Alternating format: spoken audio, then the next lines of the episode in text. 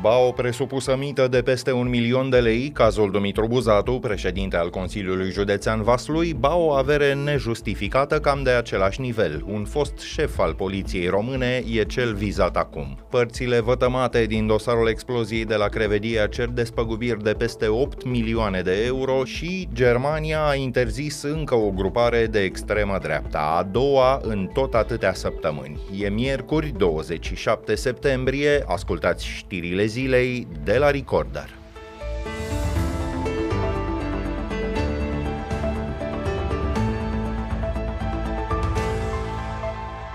Cătălin Ioniță, un fost șef al Direcției Anticorupție și al Poliției Române, nu poate să justifice mai bine de un milion de lei din avere. Spre comparație, suma e foarte apropiată de cea pe care Dumitru Buzatu ar fi încasat-o ca mită. Agenția Națională de Integritate l-a reclamat pe Cătălin Ioniță Curții de Apel București, după cum relatează Ani Sandu. Agenția de Integritate spune că diferența dintre averea și veniturile familiei Ioniță trece de 1.100.000 de lei. Drept urmare, instituția a cerut Comisiei de Cercetare a Averilor din cadrul Curții de Apel București să înceapă verificări în acest caz. Cătălin Ioniță a fost demis în septembrie 2020 din fruntea Direcției Generale Anticorupție din Ministerul de Interne.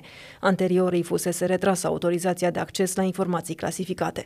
El a fost și șef al Poliției Române la conducerea căreia a ajuns în 2018 după demiterea lui Bogdan Despescu. La mijlocul acelui an, DNA a anunțat că fostul șef al poliției era urmărit penal pentru trafic de influență și fals în declarații, în legătură cu cedarea unui teren la marginea Bucureștiului.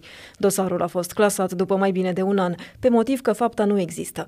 În schimb, partea din dosar legată de falsul în declarație a ajuns la parchetul Curții de Apel. Cătălin Ioniță ar fi menționat în declarația de avere o suprafață de 10 ori mai mică decât cea reală.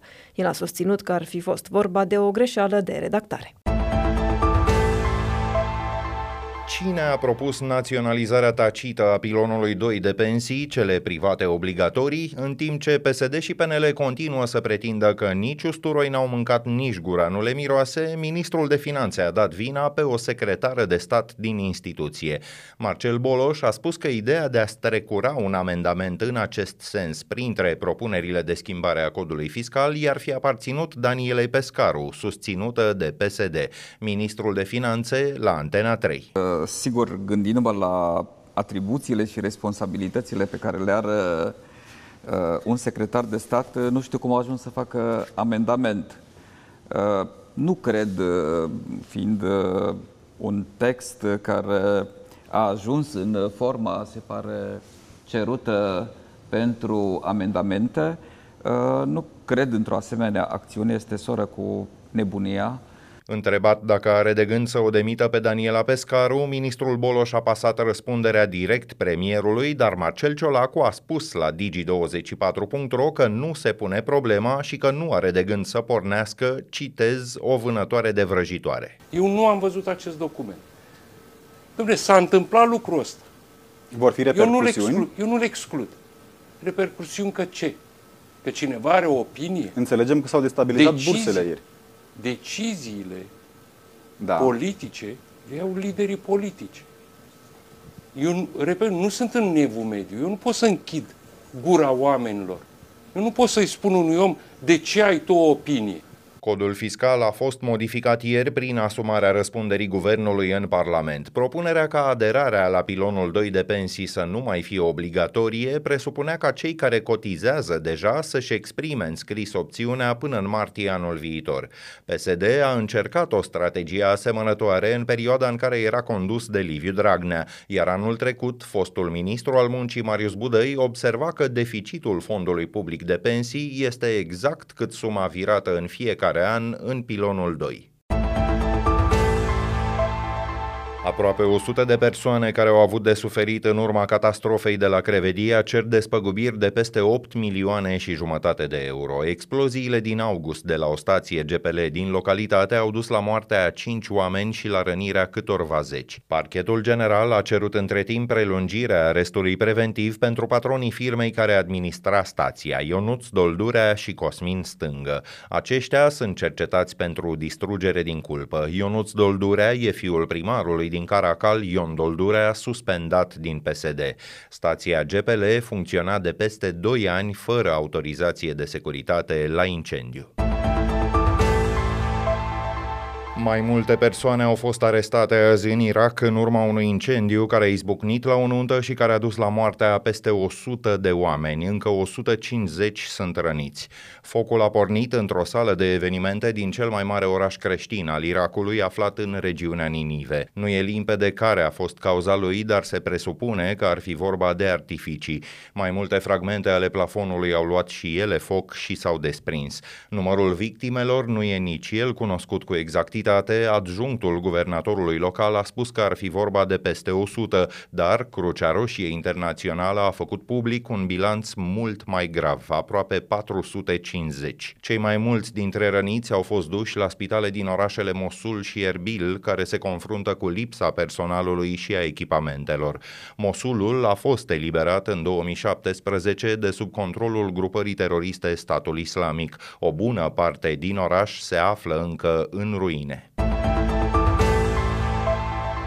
Autoritățile din Germania au interzis încă o grupare de extremă dreaptă acuzată că răspândea ideologia nazistă. Raiduri ale Poliției Federale au fost în 12 landuri.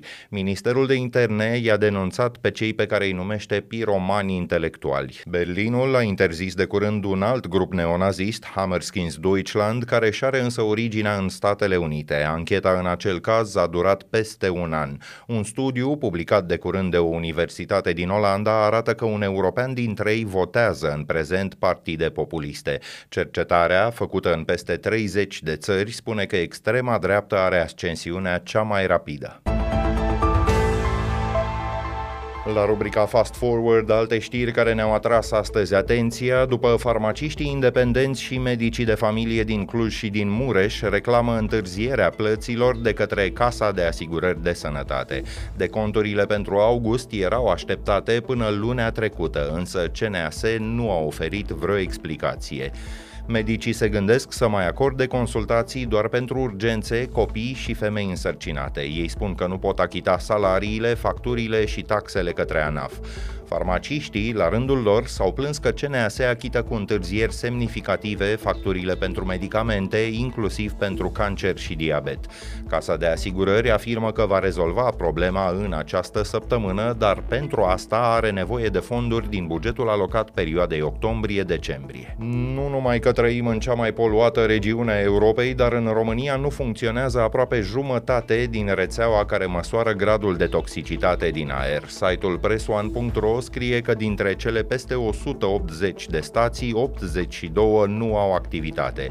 Cele mai multe se află în sudul și în sud-estul țării. În cazul Bucureștiului, unde nivelul poluării e de până la 5 ori peste nivelul acceptat, 8 stații din 30 nu au date disponibile.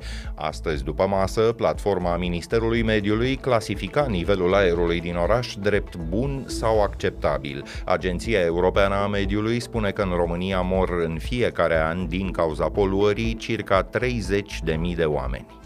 S-a deschis podul la Brăila Mă duc ca să-mi iau mașina Să o iau pe nevasta mea Și să trecem Dunărea dacă podul Basarab din București e decorul la nenumărate clipuri pop, cum să fi rămas podul suspendat din Brăila, fără măcar o melodie? De mai puțin de o săptămână, ea e de găsit pe YouTube în interpretarea lui Nelu Vlad și a formației Azur, despre care cei care au trăit în anii 70-80 în România nu au cum să nu își aducă aminte. Clipul podul lui Tudose de la Brăila ar putea fi considerat la limită unul indie. E filmat din mașină, la fața locului și nu promite mai mult decât oferă. Trece peste pod. Iar cântecul e, după cum îi spune și titlul, pe jumătate patriotism local, pe jumătate reclamă politică. Eurodeputatul Mihai Tudose era premier atunci când proiectul a fost lansat. Tudose să venim Haideți să facem poze, să zâmbim Să ai o amintire în viața ta Cu podul de la Brăila Înființată acum aproape 50 de ani, formația Azur e printre primele din România care au tratat maneaua lăutărească în manieră pop, sub influența turbofolcului din fosta Iugoslavie. Inaugurat în iulie, podul peste Dunăre de la Brăila marchează și el o premieră, e cel mai mare pod suspendat construit vreodată în România. Punem punct aici știrilor zilei, ne auzim din nou mâine seară. Sunt Filip Stan David, toate cele bune!